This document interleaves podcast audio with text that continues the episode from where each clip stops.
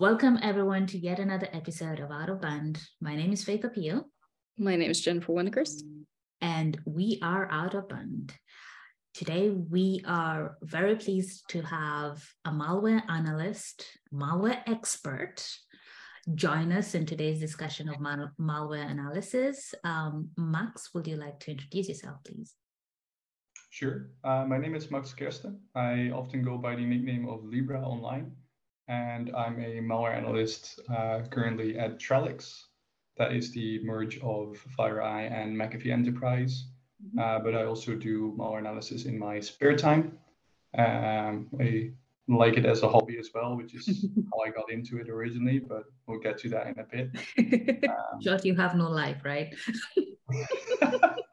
yeah, I need to t- touch grass some uh, sometime more outside. Yeah, but um, so yeah, I, I, like what I um, what I do. Uh, mm-hmm. I've been speaking at conferences uh, in some places. Uh, I publish blogs both for corporate and for my uh, on my personal website, mm-hmm. and I run a few groups on Telegram, uh, partially related to malware analysis, partially to somewhat adjacent topics such as incident mm-hmm. response, daily SOC tasks, um, but also general reverse engineering and that is anything that is legal. So uh, good disclaimer. yeah, it's uh, we get a lot of questions in the groups from people who want to either um, illegally obtain certain software or I don't know other illicit means, and those are uh, either warned or directly banned from the group. Mm-hmm. So uh, we have a very strict policy there because it's kind of a, a gray area, right? Yeah. If you're reversing something in your house because you don't trust your um, smart vacuum cleaner that has a pretty legit use case. Mm-hmm. Whereas uh, cheating in some games, yeah, it's already if it's a single player offline game, then I guess Maybe. it's not too bad. But if it's a multiplayer game online, uh, I don't want to be supporting that or faci- facilitating an area where, where that's supported. So, uh, okay, so you you consider yourself ethical in some. I, I would like to think so. Yes. yes. I love that introduction. Like seriously, I want to know more about it later on. Um, but maybe let's start with the basics. Like, how did you get into this whole this whole world? So it it started. Um, for context, this year I'll turn 28. Uh, it started when I was about 12, 13 ish. So uh, first class of uh, high school. Mm-hmm and I was interested at the time in how to program. I had no clue, so um, I started looking online for mm-hmm. uh, for information essentially, and I found out how to build a website with HTML and, nice. and some some CSS as well to give it some fancy looks. Mm-hmm. And that was at the time where at least in high school, we were still using Word 2003 with like the word art, which had like the rainbow yeah. colors and all the the only thing that was missing essentially was was Comic Sans uh, on the on the website. uh, so that, that's how I started out, and later on I transitioned to uh, VisualBasic.net, uh, and that was relatively new at the time mm-hmm. um, because previously Visual Basic 6 was the thing. Um, I kind of just skipped that one, and I only learned about its existence later, and I went into the uh, nowadays you have Visual Studio, which mm-hmm allows you to do that for multiple types of languages. Back in the day, Visual Studio was a, a paid tool, but mm-hmm. you had the Express edition. So I had uh, Visual Basic 2008 Express edition, which was like Visual Studio, but then only for that. Mm-hmm. Um, and I taught myself how to to program in there. Nice. Um, so looking back at that, for those who aren't aware of how programming works, you have uh, some code that, that essentially does something for you. And if you have, let's say, a, a, um, a window on your screen with mm-hmm. buttons on it, if you click that button, a certain event triggers the button click.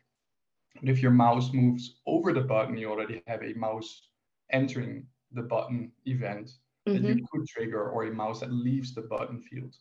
Now, I wasn't aware of such events. So I did everything with timers that did a one millisecond check if mm-hmm. something that I wanted to happen happened, and then I did something else. So um, efficiency wasn't really, uh, well, it was a priority, but I just couldn't get that down. Mm-hmm. Uh, but uh, overall, I wrote fairly complex tooling still for the young. For a 12 year old. Yeah, exactly. Uh, so I, I wrote like a small web browser to do some stuff with, uh, a media player, and these were all based on like the Windows components that the the program offered. So uh, it was more like digital Legos, I would say, uh, looking Mhm. back at it, right? It's, it's not like I built the whole parsing for a web browser, etc., because that's way too complex. And uh, yeah, I I just continued with that. And after high school, uh, I did half a year of law school. That didn't work out. That's kind of Uh, different. That is very different. I always thought myself to be interested in computers, but I always said to people like, "Nah, I'm not going to make that my job. It will be boring." Little Oh. did I know. Um, it's, it's like some some some movie which starts and you have that record scratch, and it's like, this is where I'm now. You're wondering how I got here, right? So and um, yeah, I, I dropped out of law school. Uh, it wasn't wasn't meant for me. Mhm. And I was like, well, what am I gonna do now? So I, I signed up for uh, IT. Mhm. Um, that matched perfectly. I learned how to actually do stuff with events, so my tools became actually useful. Mhm. And from there on, I was, I think it, in high school already it piqued my interest for security, uh, but I never understood enough to actually Mhm. do anything with it. I found it fascinating, but it's more like how, how I don't know, if you're a young kid and you look at like Formula One, you're like, wow, fast cars. Um, security was the same at the time. And then, uh, yeah, I started digging into that and essentially I just never let go. Wow. Um, so it's- I spent a lot of time there, uh, but the whole education was more meant towards pen testing, uh, which is great, but somehow bores me. Um, I like to read about it, uh, especially the creative solutions that people Mhm. have. I have a lot of respect for the people that do that. But um, for me, I don't know. I can look for ages at some code and figure out what it does, but I, I just cannot bring myself to do pen testing. Mhm. Um, so I spoke with the teachers and they told me like, well, you don't have to do that if you have something else that is also security related. So I told them I want to do reverse engineering. So I remember, I think it was in 2018, I reversed some some program at a capture the flag game we were at, and I was just learning how instructions were working and what tools even existed for it. Um, and then from there, I, I picked it up. Um, I had a uh, internship during my uh, bachelor Mhm. um, in Android malware reverse engineering, which is helpful um, because you get uh, if you if you convert your application, if you decompile the application into source code again uh, or a source code representation thereof, you get Java, which is a lot better to read than assembly. Yeah. And given that I was an am proficient in Java, that even helped me further. So I didn't have to learn the assembly and the way of thinking and analyzing at the same time because I was doing something in a language I knew. Uh, so I did that. I did that as a, as a side job as well as a part-time job uh, next to my studies afterwards. And uh, then I moved over to the, uh, well, the way I refer to it is like the desktop platform. So we have Windows, Linux, Mhm. technically Mac as well, but uh, never did anything with that. Yeah. Um, and just started doing stuff there. Uh, worked at the ABN AMRO Bank uh, in the threat intelligence team for two years. And then I moved over to, well, what was briefly called McAfee Enterprise, uh, but then was bought and rebranded as, as Trellix in the merge. Yeah. Um, so that's kind of the, the backstory, so to say, Mhm. of how I got there. And I think in 2019, I started my website, um, writing blogs. I think I bought it in 2017, but didn't do much with Mhm. the domain for like two years straight, right? I think that's how it usually goes. You buy Usually, the domain name and you're like, oh, forgot I I have need to this do one. something. Until you get that mail like it's about to expire, right?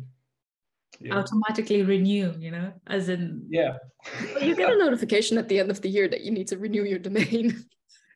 for me it's even worse. I just have a subscription, it gets automatically renewed, and they're like, oh, okay. I had that. Sorry. Um, maybe like based on the responses that both Faith and my, uh, myself gave when you said yeah, and then I went into reverse engineering. That that's quite a big step. Like yeah. Of maybe for the audience, like what is reverse engineering actually? So let's assume you have a um,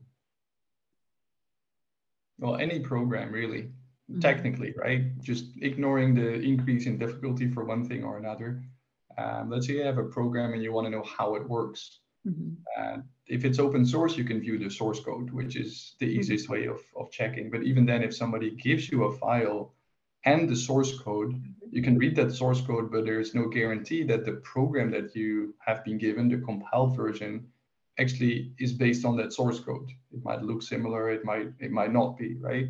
Yeah. Um, so essentially, what you're doing with reverse engineering is you're taking the um, the so, you're taking the binary itself and disassemble it in a quite literal meaning. Let's say somebody gives you a car, mm-hmm. uh, but is not willing to tell you how the engine works. Yet mm-hmm. you are you must find that out for some reason. You want to know because it's maybe the mechanic says it's not broken, but once you go on the highway, you know that it's broken. You want to fix it. You would need to know what kind of parts you would need to order. So you try and open that engine and look what's inside. And obviously, those who make programs, let's say games have anti cheat. Um, so if you have a game that you want to prevent cheaters from getting into, you would make it as difficult as possible to open, uh, keeping the analogy to the car, to, to open that, uh, that car. So there are all kinds of detections in place. You put a lock there, but obviously if you put the car in your garage and you take a bolt cutter and some other tooling that you have, you mm-hmm. will eventually get into the car and understand how the engine works.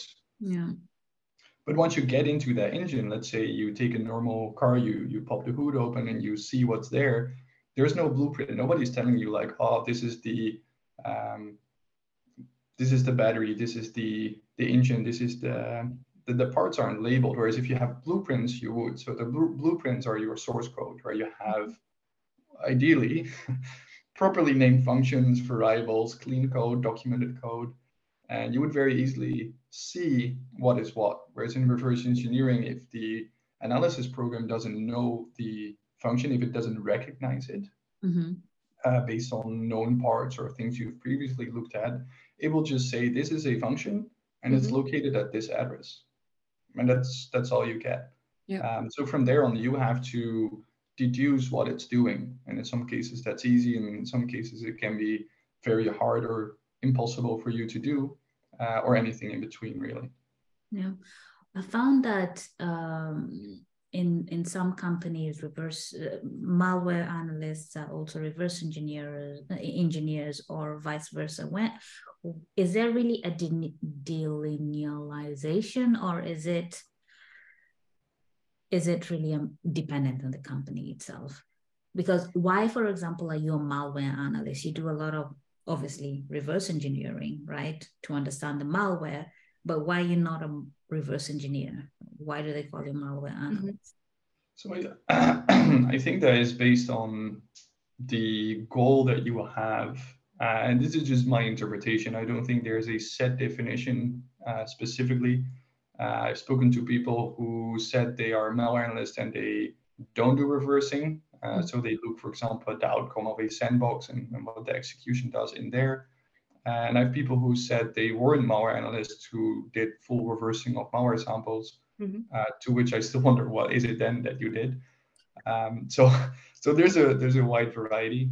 Um, in this case, I would call myself more of a malware analyst than a reverse engineer, okay. rather because that's my main goal when I do reversing. Uh, okay. If you were to say okay. I'm a vulnerability researcher, you're probably also including reverse engineering in your research as well. Okay. Be it differencing of patches, uh, be it maybe taking apart some IoT device that you want to be looking at, mm-hmm. uh, dumping the firmware and then analyzing it. Uh, there's still an aspect of reverse engineering um, embedded into that activity. But if you say I'm a vulnerability researcher, I would assume that that's your main goal. And you can do reversing if required, but sometimes the IoT SDK that it's based on is open source. So you don't need to do much reversing. You can just look at the source code and see if there's a vulnerability in there. So, so you ba- you basically see it as uh, a, a tool or a method to get to your end goal, basically. Yep. Um, I think one thing that uh, you mentioned is like you also you know, while while you were learning or teaching yourself how to uh, reverse engineer and uh, perform malware analysis, you mentioned that you played around with uh, Linux, Mac OS, Windows.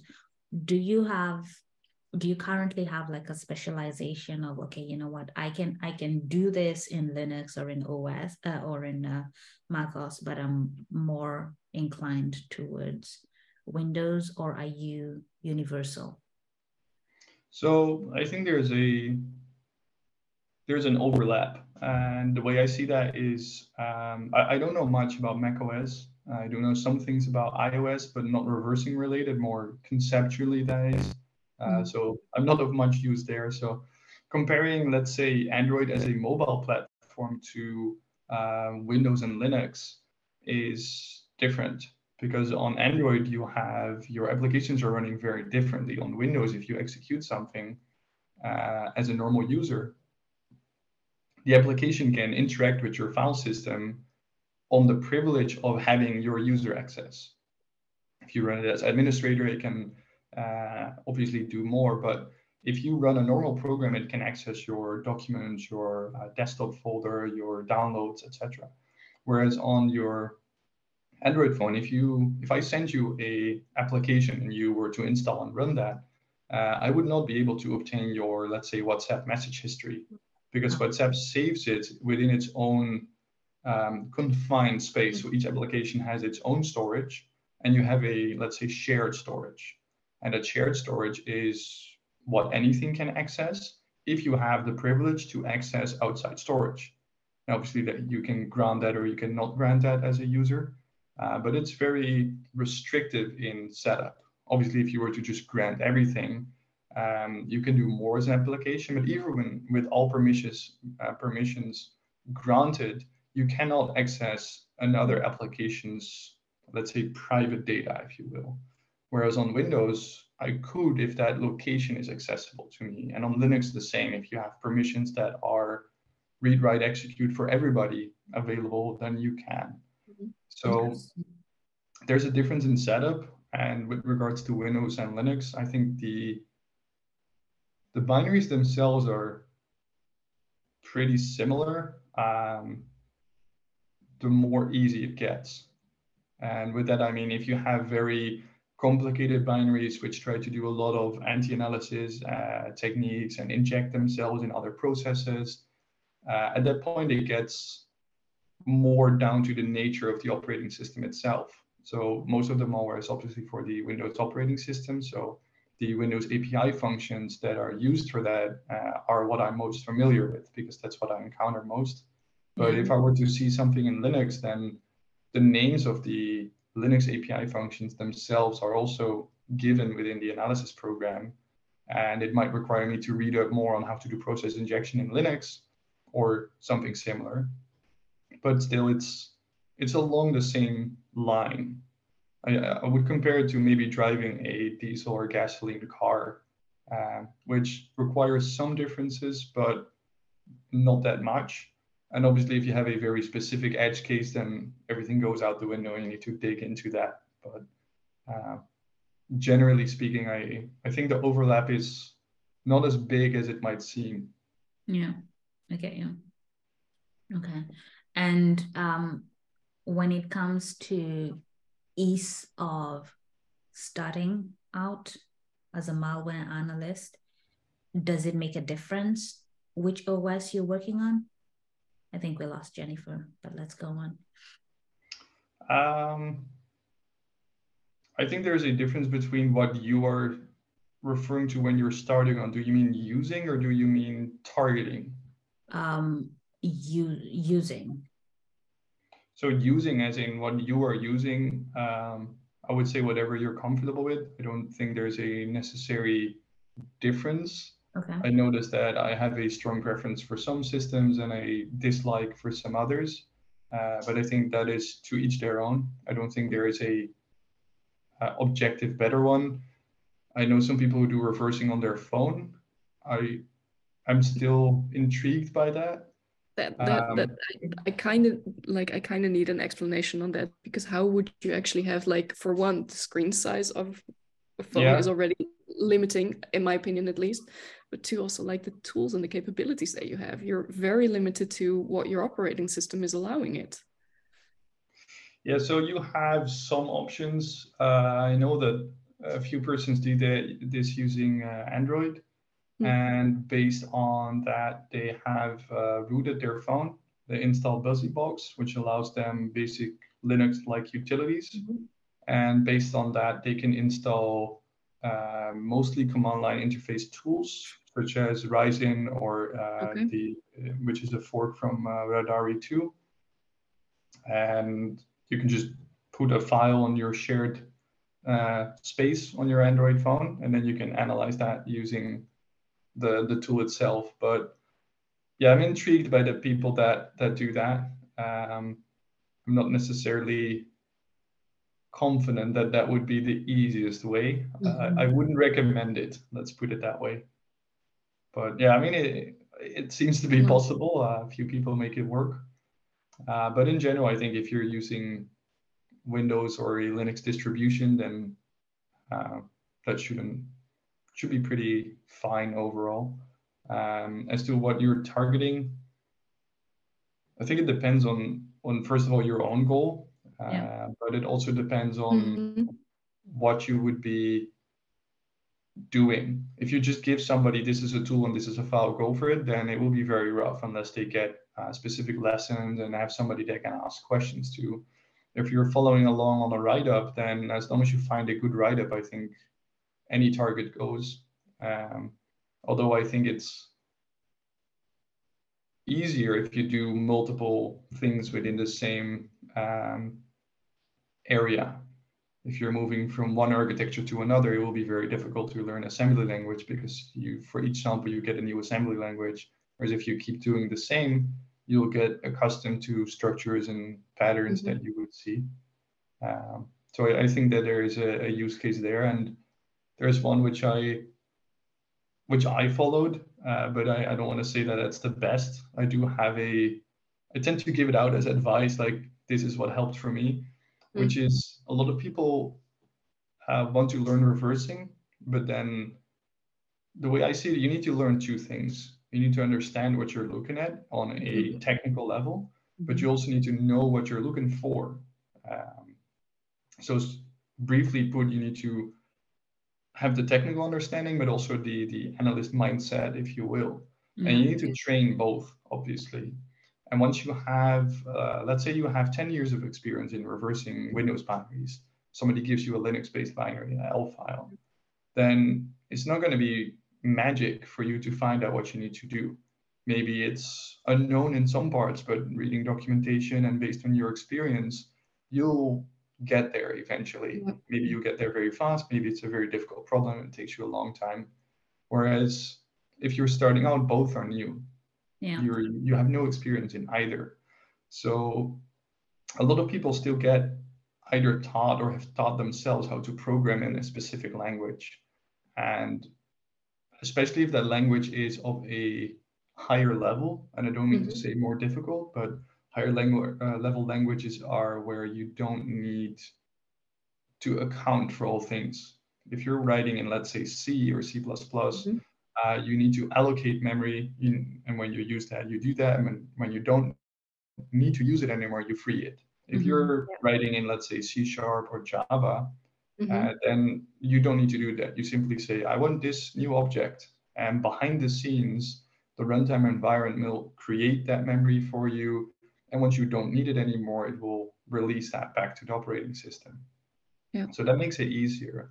Mm-hmm. But additionally, if you're looking at a file on uh, that's written in, let's say, C, and it uses mm-hmm. some data, there's no indication as to what certain data is. You know it because either it looks logical, or maybe some API function requires you to, let's say, send in a string Mm-hmm. And then you know that the data is sent there must be a string. So in some cases, there's an indication. But if you're looking at, for example, C sharp, mm.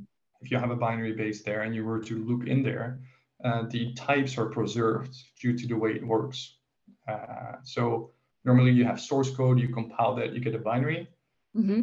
that is executed. And a binary is for a specific architecture. So let's say 64 bits Intel or 32 bits Yep. Intel or something like that. Um, and it will, will execute that program. If you compile something that you wrote in C sharp, it will Mhm. compile to an intermediate language. Mm-hmm. That intermediate language is then used by the runtime that is installed on that device. Mm-hmm. And the intermediate language is, uh, as they call it, just in time with a just in time compiler, compiled into instructions that are for that specific machine. Mhm. Okay. And within the intermediate language, types are preserved. So it says this is a string, this is an integer, this is a custom object, these are the fields. And depending on protection measures or not, the normal symbols are included as well or can be easily derived thereof. Uh, so it kind of t- takes you on a like a, a journey where they're like it's not really hand holding because it can get quite difficult Mhm. but based on my experience it's not as difficult as just being thrown in and not knowing anything. Because now you have more of a clue as to what the code does so you can focus on how do i analyze this. And then once you get the hang of it you can either move on to more difficult problems or switch to learning the assembly language that is in place for other binaries that are common. And knowing how to analyze and what to look for because a lot of the patterns are the same. Um, you'll be or you might find it easier uh, to, to transition that way uh, on the other hand, if you have a strong background in, let's say, C or C++, you Mhm. might just dive straight into the assembly because it's a lot closer to what you're used to. So, It kind of sounds almost like a treasure hunt. Like if you know kind of the clues that you're looking for, then you can make your way further on the path. But you first need to find what you're looking for, basically. yeah. And I think that a lot of it feels like wasted time at the time uh, where you're looking into some very specific things Mhm. only to find out, let's say, a day or two into it, that this is a uh, piece of library code. Mm. So in some cases, you can have the, the file itself and you can use, let's say, the C runtime um, and expect it to be installed on the end user's computer. Mhm. Uh, But in some cases, you want to make sure that this very specific version you are using, or you just don't want to rely on the user having installed the standard C library or whatever you're using. Um, so you add that to your program during the compilation, which makes your file bigger. But it would mean that if you were to say, I'm comparing two strings with a string compare function, um, if that function is not recognized by the tool you're using, Mhm. you might find that hey there are two strings entered here this this is this must be interesting right i'm looking for this because these two strings are both interesting to me and therefore the function is Yeah. and then two days later you're into it like okay it just compares them and then you feel like you wasted two days essentially Uh, maybe yes, maybe no. Maybe it's also good knowledge for in the future. Yeah, and knowing how two strings are compared are not necessarily the most exciting pieces Mm. of code to reverse, but you will encounter that more in the future. Yeah. And if you can just quickly, well, assess if you're like, ah, this is interesting or not interesting, that's going to save you a lot of time. And initially, you obviously made the wrong choice because you went for that rabbit hole. Mhm. Um, and two days later, you emerged back into the sunlight, uh, only to discover that you could have just been relaxing at the beach for two days if you just had known it. Uh, yeah, that happens, right? But Fair enough. I uh, mean, it's it's practical experience that you need to get Yes. at some point. yeah, So and I think that the the tooling itself has progressed as well. When I was starting out, it was very well, I think obviously everybody says that well, it was limited. I don't want to say necessarily limited, but with the release of uh, Ghidra by the NSA, Mhm. uh, there was a real competitor to some of the other tools that was free and open source. So other tools had to step up their game to be economically viable because why pay for a license if you can get the same thing for free? Yeah. yeah. Uh, but also it allows you just anyone to use that tool, uh, wh- which I I I use it on a day to day basis. I prefer it over the other tools. That's um, interesting. Wow. Okay. And it, it gives you everything you need, uh, barring some specific cases. I mean, it has upsides and downsides, right? It's objectively better and objectively worse in, in some cases. But uh, yeah, so normally the decompiler option would cost you money and in some cases a lot of it. Uh, but in this case, it's freely available and it allows you to learn assembly with that as well. Yeah. In the default view, if you select some decompiled code, it will show you which assembly instructions relate to it which is really helpful if you want to figure out what something is doing. Yeah. Um, so I think those are the, the things that people can benefit from if you're starting out. And even if you're not starting out, um, if you're learning something new, if I have to dig into a new architecture for something mm-hmm. and I'm unsure what it does, because some of the structures remain the same, um, even if you don't know the instructions based on how the code uh, flows essentially, you have a loop, it will keep on jumping upwards and start with a down jump probably to the compare part. So you don't need to understand the instructions. If you see that logic, then it will probably make some sense. But just learning on, hey, what does this instruction do and how does it work? Um, it's easier and more fun than just reading some instruction manual. I mean, I don't know, thousands yeah, of pages. I, I guess that also like the whole small guidance and the explanation actually also makes it easier to potentially get into this field because it can be quite complex. And if you don't immediately have that tenacity or you, if you don't have any like in-person guidance or whatsoever then i guess this kind of an explanation in in in, in what you're doing can help you further along the way until you have for example a mentor or something. Yeah and that's some of the things i actually looked for when i was starting out because um, much like the blogs that I, I write for corporate, and I try to be as accommodating as possible. Mm-hmm. But realistically speaking, uh, and I don't mean that in a, in a negative way about any of the companies whatsoever, uh, they have a different audience because yeah. with those reports, you want to show what does the, the malware do, how do you protect against it, and use that information and spread that. Whereas yeah. in when you're learning, you want to know how is this done. So when I was starting out, I would look at some some blogs, and then they would say, "Yeah, so we found this sample in some paid subscriptions." Was like, well, okay, well, it's not going to happen for me on a student uh, budget, but uh, I can still follow along, right? Because I can download this file and, and use it. Uh, but then they would have like a one or two lines, and they're like, "Yeah, after unpacking it, we found this." So, okay, but how, how did you do that, right? Because now I'm stuck. I have this file, I need to unpack it, and I have no clue. And I can only see the mm-hmm. next part of the blog that's going on. Yeah. And um, so it makes sense from a corporate perspective because you're not sharing exactly all the steps how to, otherwise, you would sell trainings probably uh, rather than informing the public. Mm-hmm. But uh, that was something I was I was missing uh, in in my uh, search, and maybe I, I didn't find the correct websites. I did encounter some great ones later on where I was like, oh, if I had this like four years earlier, that would have been cool. Um, it would have saved time, me two years, right? yeah. But over time, I figured like if I'm missing that, then I'm probably not the only one missing it. Mm. And um, that was one of the reasons why I started writing blogs on my personal website yeah. um, where I try to go step by step over everything you need to do. So those are rather lengthy articles, um, but they should guide you from the start to the finish, and you should be able to uh, follow along, mm-hmm. some sort of hand holding, if you will, um, throughout the whole process and teach you how to look for things and, and what my thoughts were when I was uh, analyzing it. Yeah. And then obviously the way it's written down wasn't the first time I went over that file, mm-hmm. uh, but rather the dozen time mm-hmm. uh, just to make sure that the whole story makes sense. exactly right. Mm-hmm. But I, I try to include parts where I'm like, okay, I saw this and therefore I assume this, or I know it's this based on either experience or some external source that I'll try to link and hope it stays up. Yeah. Um, and just I don't know, help people that were that are uh, looking for that information uh, because these are the things the write-ups take a lot of time to make.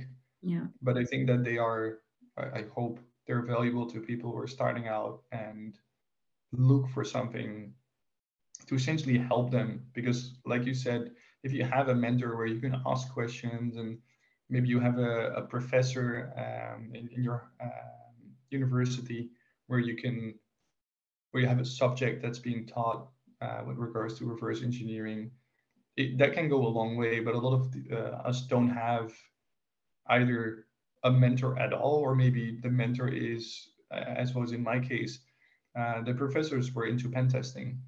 Yeah. So they told me like we would have loved to help you but we don't know either. So we can point you in some yeah. some places. We maybe know some people that can help you but that's where our extended help uh, and we, we cannot extend it further uh, which makes sense. So uh, that, that's one of my my goals there to spread the knowledge and help out uh, where i can. Be a role model.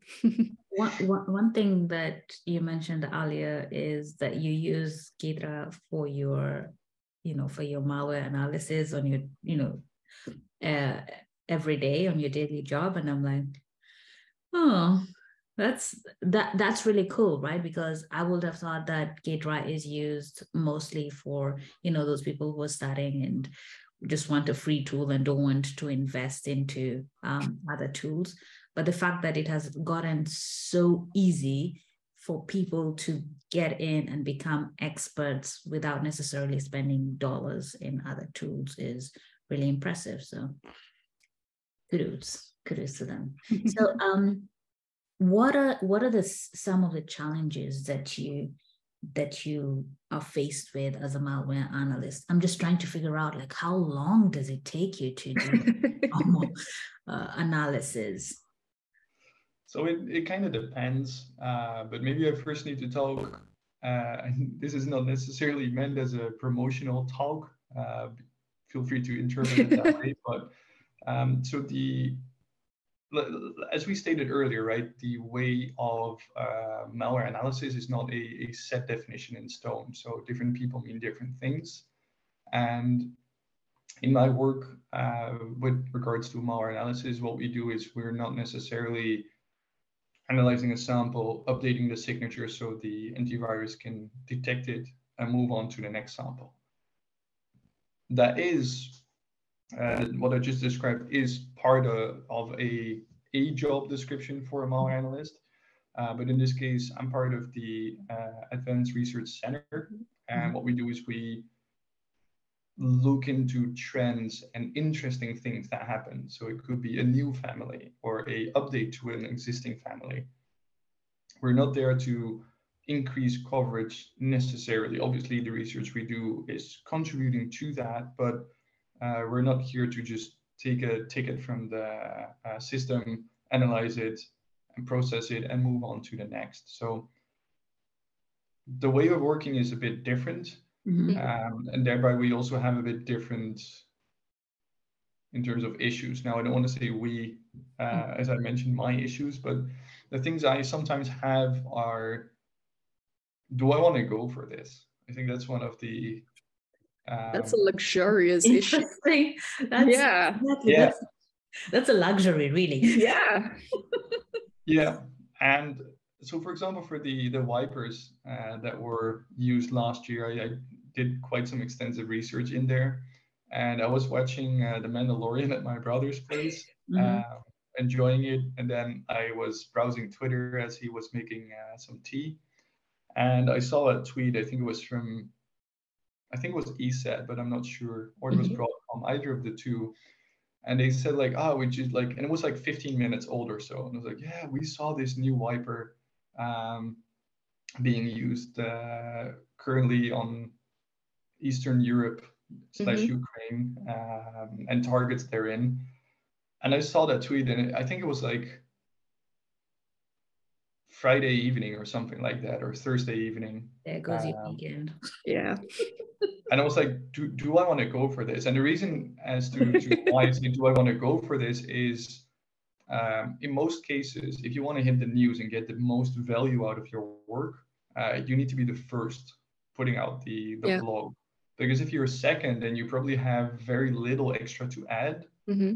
So you need to make the choice: do I go and try and be as fast as possible, or do I try to go as deep as possible and get the most details? Take like a week or two extra Mm-hmm. than the other people, but come back with a report that has all the information. Yeah. Mhm. Or or am I just going to skip this one uh, Mhm. because I have other tasks that I need to do? Right? If you know that you have, I don't know, let's say travel for a conference next Mhm. week and it's Mhm. Friday evening, you're not going to make that. So you can spend your whole weekend. Then you're like, what, halfway through? You go to the conference, and by the time you're back, 10 reports are out, right? So Yeah. that doesn't work. Um, so I looked at it and, and I decided to go for it. And I think I spent like, I slept like four hours a night for like four or five days straight. Um, I, I got the blog out and, and we were the first with that. Um, now I thank you. I have to say that that wasn't pressured from corporate. That was more like, hey, if you want to do that, we'll support Mhm. you. If you just want like a normal weekend and actually sleep, um, then that's perfectly normal as well. So that was that was my choice uh, to do that, um, and the risk I took as well, right? Because if you were Mhm. second, then you, you slept very little Mm. uh, to be second, which is you can still have a good report, but it doesn't really Make a splash that you wanted to. yeah you, you didn't accomplish the goal that you wanted to and, and that's why i sometimes say like do i want to go for this like sometimes you get that signal and sometimes it's at the start of your working day where like this is the Mhm. perfect moment and sometimes it's friday at seven in the evening where you're like do i do i want weekend this week or not Yeah. uh, so it it is a luxurious problem uh, and it's it's not meant as a complaint but it is sometimes a bit of a dilemma where i'm like it could be interested but if i if i'm going for it i want to go all the way um, should i Which actually also shows that you really need to be passionate about this as well. yeah you know, i mean if, if you set these goals then yeah. Yeah. and if it's if it's a different um, you, you can have different goals as well obviously uh, and the, the harder part maybe uh, if you're getting into this subject is that there's a lot of work being done behind the scenes Mm. and i don't mean to say that those who come out publicly with their stories um, shouldn't or that others should but some of the mm-hmm. work cannot be exposed necessarily in the mm. way that other research mm-hmm. can if i analyze the wiper then it benefits a lot of people to publish those results Mhm. Yeah. but if I am investigating a certain malware family, how it's used, and I wrote my own tooling to emulate that malware and interact with it as if I'm an infected machine, but I'm just a script running to harvest information from the criminals. If I'm going to publish that halfway through, or even when I'm done with my research, they'll just change it. Yeah. But Yeah. given that the the family, if the family you're looking into is like a big one, then you're certainly not the only one in the world doing this. Mhm. So going public with how, with your results is fine, right? Hey, we saw that this operator always targets specific geographic location. Could be interesting. Mhm. But if you're exactly detailing how you did it and make code available for everybody to do it, it would be a nice learning exercise for people. But if the criminal changes the malware, you have tens, hundreds, Yeah. depending on how big the family is, of other analysts that need to redo their work that they had because of that one publication. Yeah. So it's very tough if you are interested in focusing on that aspect to go public with all of your work Which it, it can be very interesting, but it's I mean, downsides. that definitely shows also the pros and the cons that you need to weigh in the back of your mind. It's not just out of pure personal interest, and it's not just about okay, I find this cool to to start focusing on, but it's also literally like the ethical and the moral aspects. Do I want to publicize this? Do I want to affect other people's work? And do I also want to um, carry the potential outcomes of having a, a a criminal group or an adversary indeed changing the malware after these details have been publicized? Yeah, and to a certain extent, you always have that because Mhm. after some of the families are really actively developed, Mhm. and after a publication that goes really in depth on that malware, they tend to change. Uh, so you can have that outcome, but not reporting on it at all is not going to be helpful either. Yeah. So there's a an outcome to be uh, or a decision to be made there, and depending on your position, your own values and norms, um, you you will have a, a, decision based on that. But in some other cases, it's more long-term tracking. And I spoke to some people at conferences who mm-hmm. told me things and showed me things that are really, really interested and would make great talks and learning points to share with the community, but not in a public way, which yeah. is gatekeeping for verified only people. Yeah. Which is really tough if you're getting into the field because okay, sure, show me your credentials. What have you done? Yeah. It's nothing because you're entering, right? And that makes perfect sense. But it would mean that you're being kept from that information. On the other hand, you don't want anyone to just access that information because then you have the downsides that we just spoke about. Um, so it gets a bit rough sometimes. And the longer I work, the more I see that some of the things that I either assumed weren't done or was wondering why it wasn't being being done uh, mm-hmm. are actually done, but just not publicly. Interesting. One question, Max, uh, before we move from that. Have there been scenarios whereby, for example, you as an analyst, and not necessarily in your current employer, but you know, overall um, in your career, whereby you as an analyst uh, see that there is potential benefit in sharing this information, but the people that you work for, for example, think otherwise? Has, is, has that been a challenge or something that you've ever had to deal with? So for me personally, not, but okay. a few friends of mine, they work in uh, incident response. Mm-hmm. And um, they sometimes have this challenge where sharing the outcome of an investigation can be really helpful. Yeah. Because from from a malware analyst perspective, we're looking at the last part of the chain. Mm-hmm. Because the initial compromise has happened, the whole network has been owned, ransomware has been deployed. Prior to that, probably data has been stolen, and uh, now the victim is probably being uh, extorted twice once to not have their data spread and once to yeah. recover the encrypted systems. So it's kind of like the the most common chain of infections.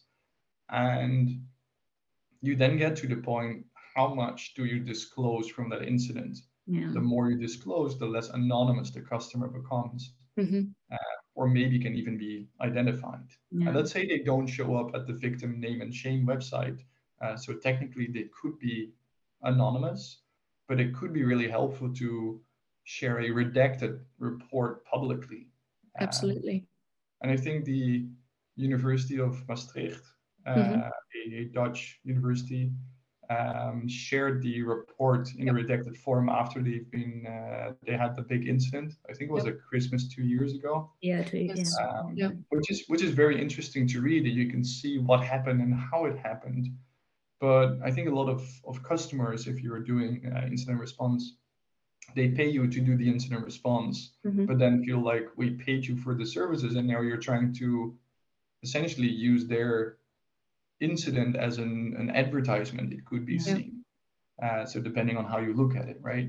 Yeah. And I think that some of them really struggle because they see the same thing happening over and over again. Mm-hmm. Whereas if you make several of these cases public, it could be a good a learning yeah. Um, for other companies or other security practitioners to use and, and give examples as well because a lot of the let's say smaller and medium enterprises mm-hmm. uh, they'll ask you like okay but what's the what's the impact why would they be interested in me right they're not necessarily interested in you but if the actor, the, the, criminal is just looking for everybody that has an open door and yeah. yours is open, you'll have ransomware in your system because they don't care if you pay or not because they can ransom a thousand companies yeah. and a few will pay and they get money. You're yeah. just an so, easy target then. Yeah. Exactly, right? And I think a lot of, of uh, people in, in IT security um, know this story. Um, but having a, a tangible thing like, hey, this report shows the, the damage that was done to a similar sized company mm-hmm. yeah. in Western Europe. Let's say if you're um, meeting somebody in, in, in that geographic location. Um, and this could happen to you. It's much more tangible than, yeah, there are risks out there. Sure. I mean, if I go to the garage, they'll tell me that there are a lot of risks with my car as well, and I need mm-hmm. to replace everything, right? And Yeah. maybe they are correct, and maybe they just want to make money. Yeah. And if you find an honest and good garage, they'll help you. And if you find some sleazy salesman, they'll probably sell you two cars because if one breaks down, you have a second, um, which is not necessary. So it's it's tough to dabble between what do you share, what don't you share, and if the customer eventually says no, then they have to Mhm. abide by that decision Yeah. even if they might very much disagree. And I think one of the, on top of my head, I think it was a talk at Botconf 2019, but I'm not sure if it's recorded or if it was asked not to be recorded. Uh, was from people working in a um, managed uh, incident response center. So they have a lot of customers. Yep. They just took generic lessons from tons of cases and Mhm. shared them. And because they have so many customers, That's amazing. Yeah. nobody knows who is who. Yeah. And they also had stories from colleagues Mhm. that ha- had something happen to them. So even if you knew the guy presenting, you wouldn't know if it's a case he handled, his colleagues handled. So I think that are, are things that are really interesting and a way to Yeah. kind of circumvent the no, we don't want you to share this. Um, but uh, yeah, I mean, it's, that's also depending on how hardline your company is willing to take that stance. If they're scared to lose the client or Yeah. if they're trying to grow their uh, client base, that might not be the approach they're looking for. Uh, Yeah. Or it might, I don't know, kind of depends on how aggressive your marketing is at that point. I mean, there there are examples of of uh, lessons learned from incident response which were really well shared. I mean, the University of Maastricht indeed, but also the Maersk um, ransomware Yeah. uh, incident. So it does happen. Uh, fortunately, uh, com- the community does get to share sometimes. I think it's getting better now, or that's my perception. I think it's Mhm. getting better now also because of the policies that are coming into Yeah. play, right? So the ones that are necessitating that, hey, you need to inform people Yeah. uh, that you've had a breach, etc. So obviously, as part of that, we need to disclose some of the things like, okay, the initial access was via X, Y, Z.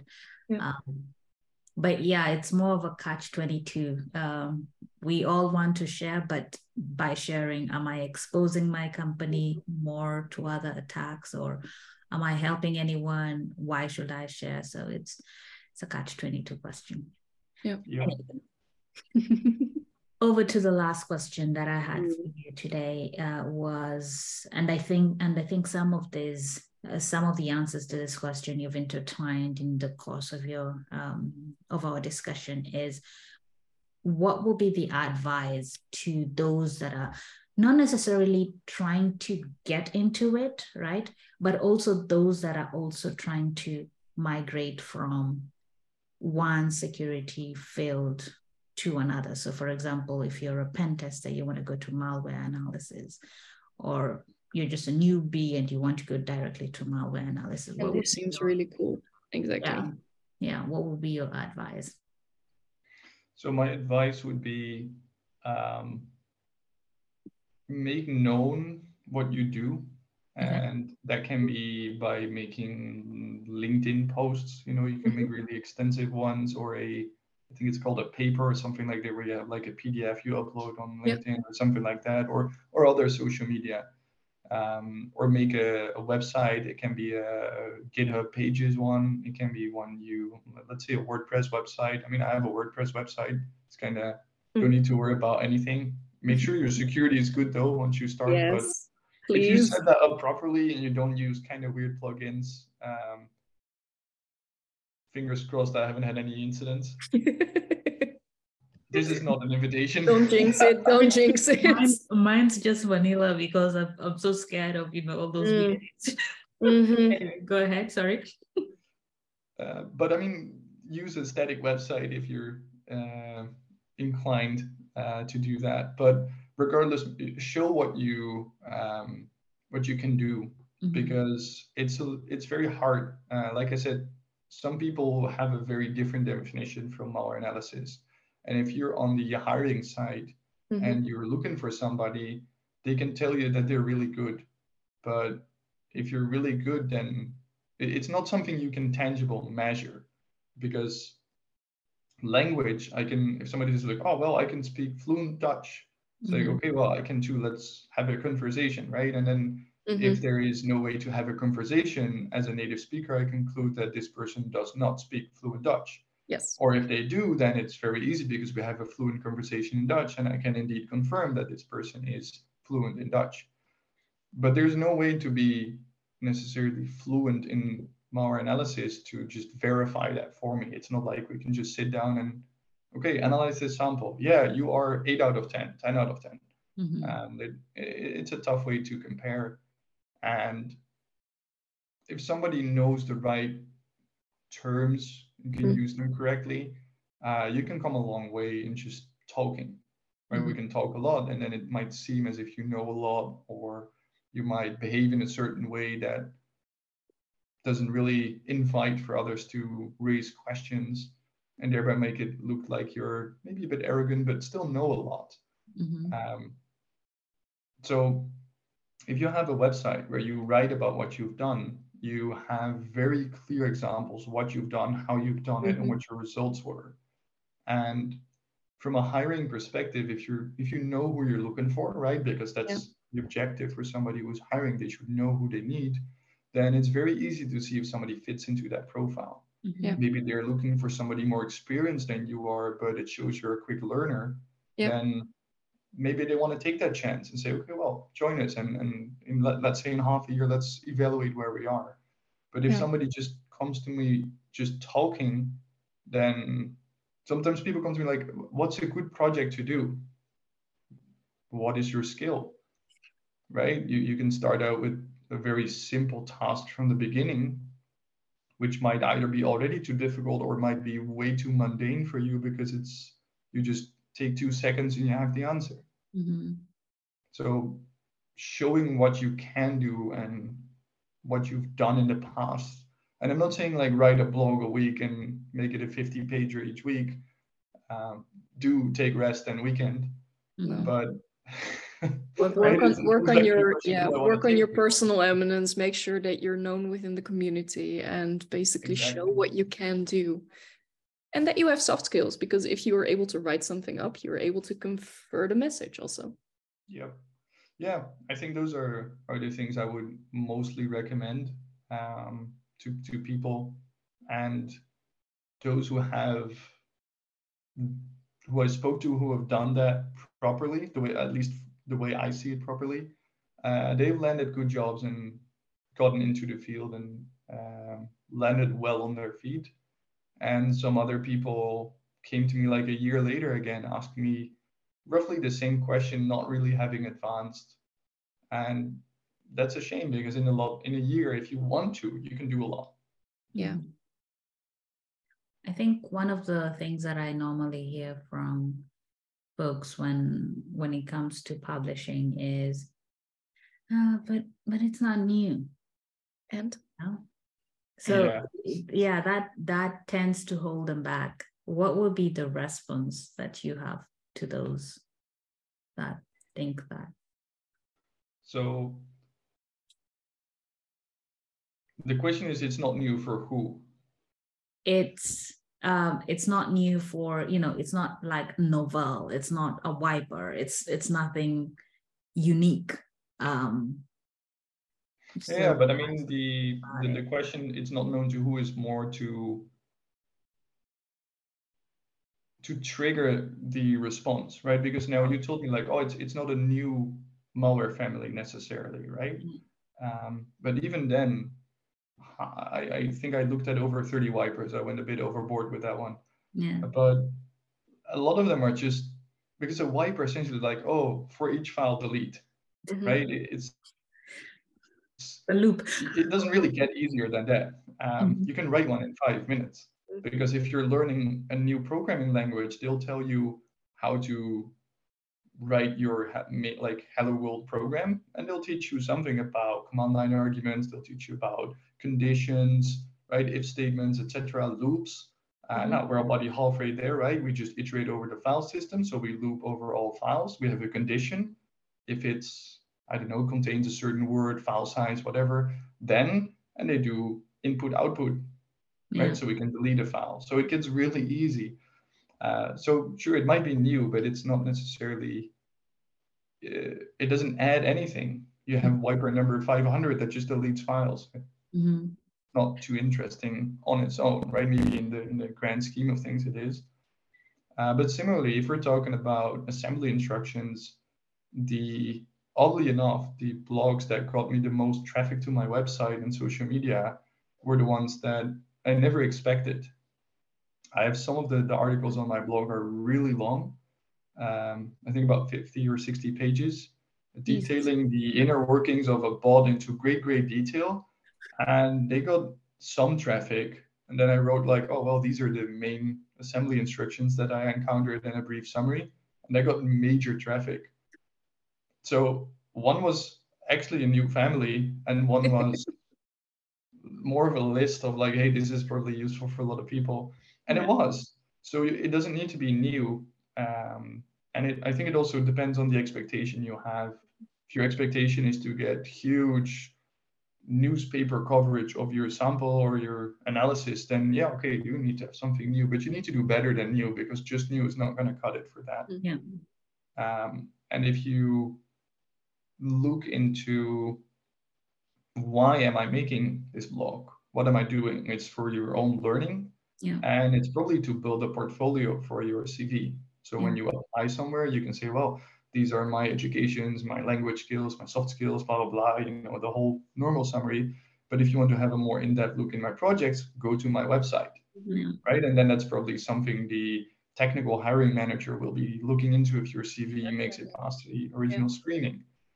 So it doesn't need to be new because if we expect everybody who enters the field to do something new when I'm already working in this field and I'm also looking for something new, that would kind of be an impossible ask for somebody who is new into the field.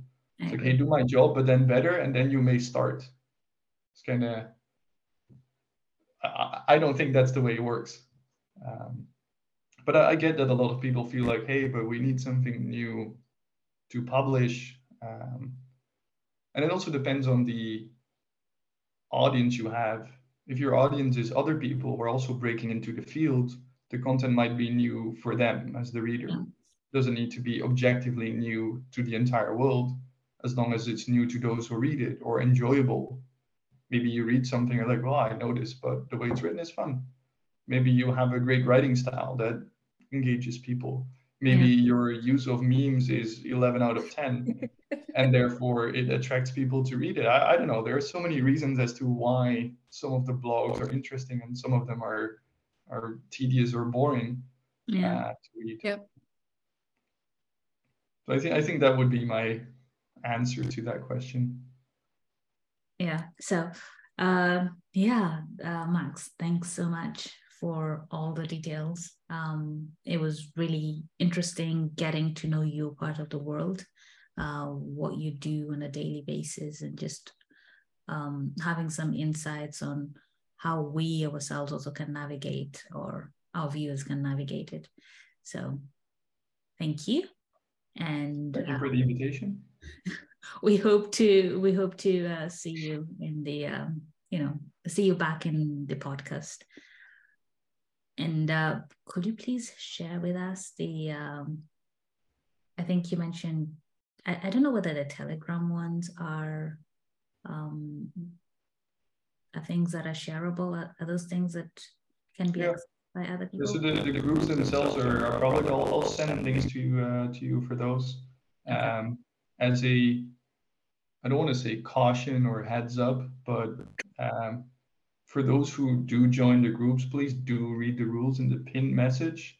We have a lot of people that join. Um, the groups are big as well, depending on which one you join, but at least several thousand people are in there.